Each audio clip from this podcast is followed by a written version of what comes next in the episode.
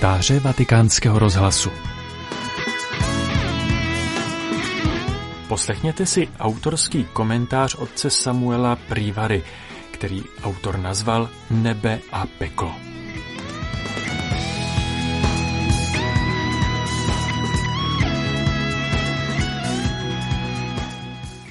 Vážení posluchači Vatikánskeho rozhlasu, vítejte u dnešního pořadu. Jsem přesvědčen, že většina z vás byla alespoň jednou v životě na nějaké svatbě. Je to událost, kdy se alespoň na chvíli dají různé spory a nesrovnalosti stranou. Všichni se hezky oblečou a alespoň v tom ideálním případě se těší z lásky dvou lidí. Nebo pokud uvedu jiný příklad, možná znáte pocit, když váš syn nebo dcera, nebo možná vy sami zaknihujete nějaký velký životní úspěch. Zahřeje vás to u srdce, pocítíte jistou euforii. Jistě to znáte, jak je to na všech návštěvách a setkáních, kde se pochlubíte se svým úspěchem nebo úspěchem svých dětí. Posledním příkladem, možná o něco banálnějším, ale o to běžnějším, eh, bude následující. Jistě se vám stalo, že jste ztratili klíče nebo doklady. Nejdřív panika, prohledáte místa, kde jste byli naposledy a když nic nenacházíte, vaše panika ještě stoupá. Voláte lidem, s kterými jste byli naposledy a kteří by mohli pomoci. Před očima se vám přehrávají všechny ty fronty, co budete muset vystát. Kolik to asi bude stát? Všechen ten potřebný čas, námaha, peníze. A najednou, když je objevíte, spadne vám obrovský kámen ze srdce. Temná oblaka se najednou rozptýlí a ve vaší duši zazáří světlo. Obvoláte všechny lidi, kteří vám pomáhali a zrušíte s ohromnou radostí planý poplach. Všechny tyto příběhy mají něco společné. Ohromnou radost, kterou si nenecháváme pro sebe, ale sdílíme. Přesně toto je poselství třech příběhů 15. kapitoly Lukášova Evangelia. Slyšíme nejdřív o ztracené ovci, kterou se vydá hledat pastýř, přičem zanechá 99 ovec o samotě. Posléze jedna žena ztratí minci a zoufale ji hledá s kamarádkami. A nakonec je to veleznámý příběh milosrdného otce. Všechny tři příběhy jsou uvedeny sporem Ježíše s farizeji, když se vzájemně vřou o to, proč se Ježíš stýká s hříšníky. Tyto příběhy jsou jeho odpovědí, odpovědí Ježíše na jejich otázku.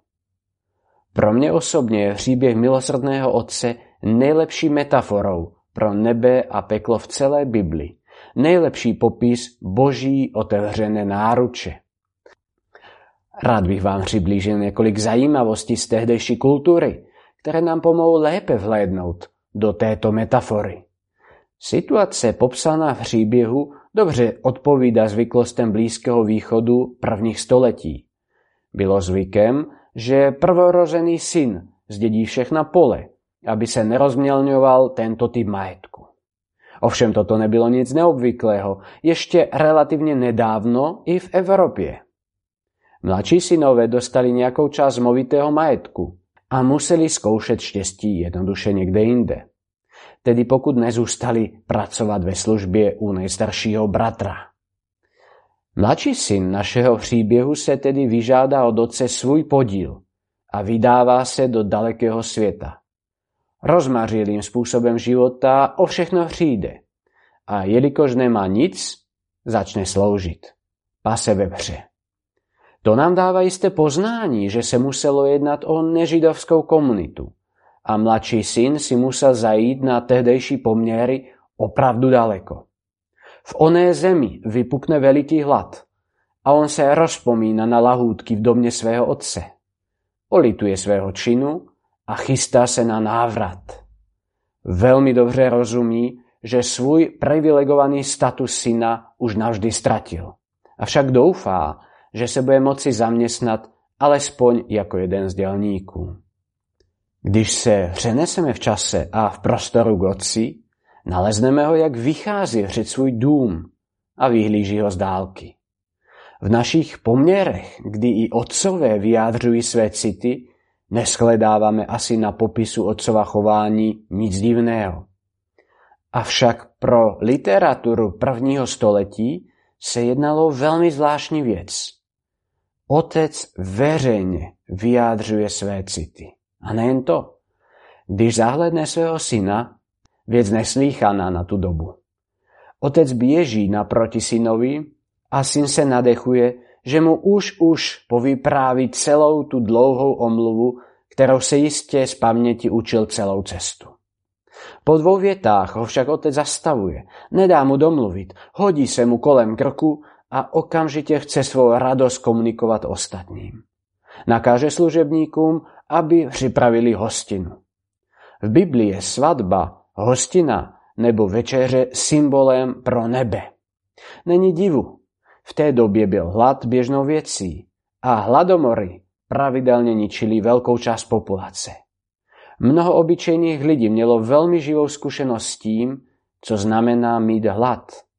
Proto byla pro ne představa neomezeného množství vybraného jídla a pití veľmi lákavou představou nebe. Myslím, že tá představa byla všem lidem veľmi zrozumiteľná a lákavá. Bůh Otec tedy nepouští do nebe dokonalé, neváží na váhach zásluhy. Každému obrácenému hříšníkovi říká z radosti pojď a zve ho na obrovskou hostinu. Vstupenkou není dokonalost, bezhříšnost, absolutní dodržování zákona.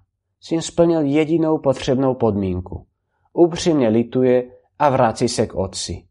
Nepláca se ve své lítosti, neříká, že není hodný a proto raději půjde opačným směrem, jako je otec. Není to spekulant, který pouze kalkuluje, co si ještě může dovolit a co mu už u otce neprojde.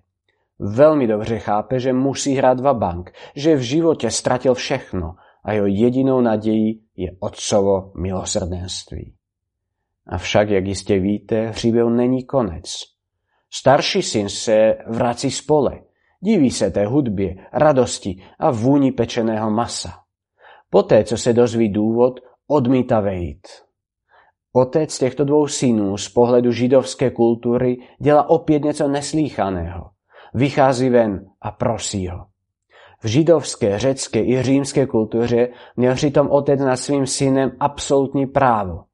Římané to vypracovali do takzvané patria potestas, kdy synové byli legálně otcovým majetkem.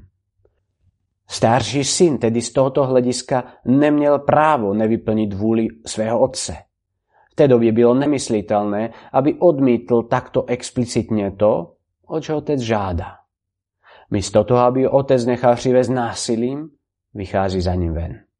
Je to veľmi hezký symbol Boha. Boha, ktorý vychází, aby nás hledal, aby nás přesviečoval, podnecoval k návratu, k tomu, abychom vešli na jeho hostinu. Tento jeho syn vydáva pozoruhodné prohlášenie.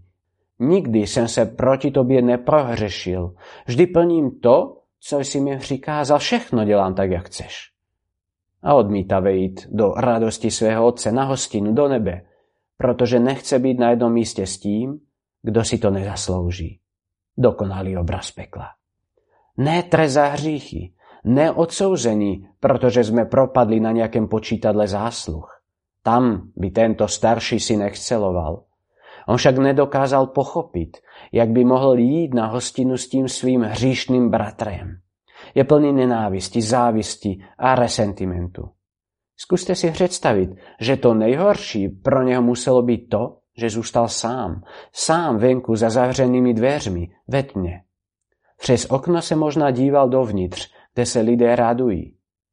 Všechny tři příběhy jsou o sdílené radosti z toho, když se nalezne to, co bylo ztraceno. Když se ztracený človíček vrátí ke svému otci.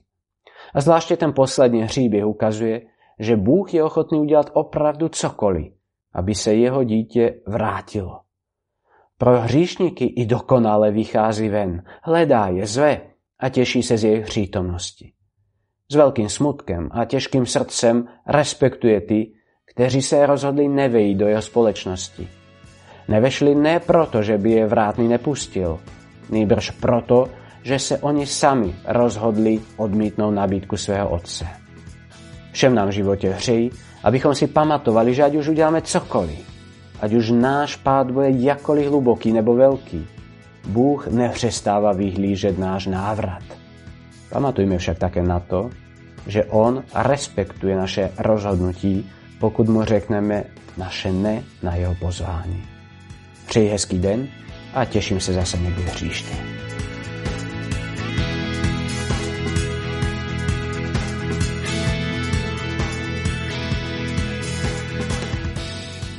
Slyšeli jste autorský komentář jezuity Samuela Prívary. Otec Prívara je jezuitský kněz a farní vikář akademické farnosti v Praze.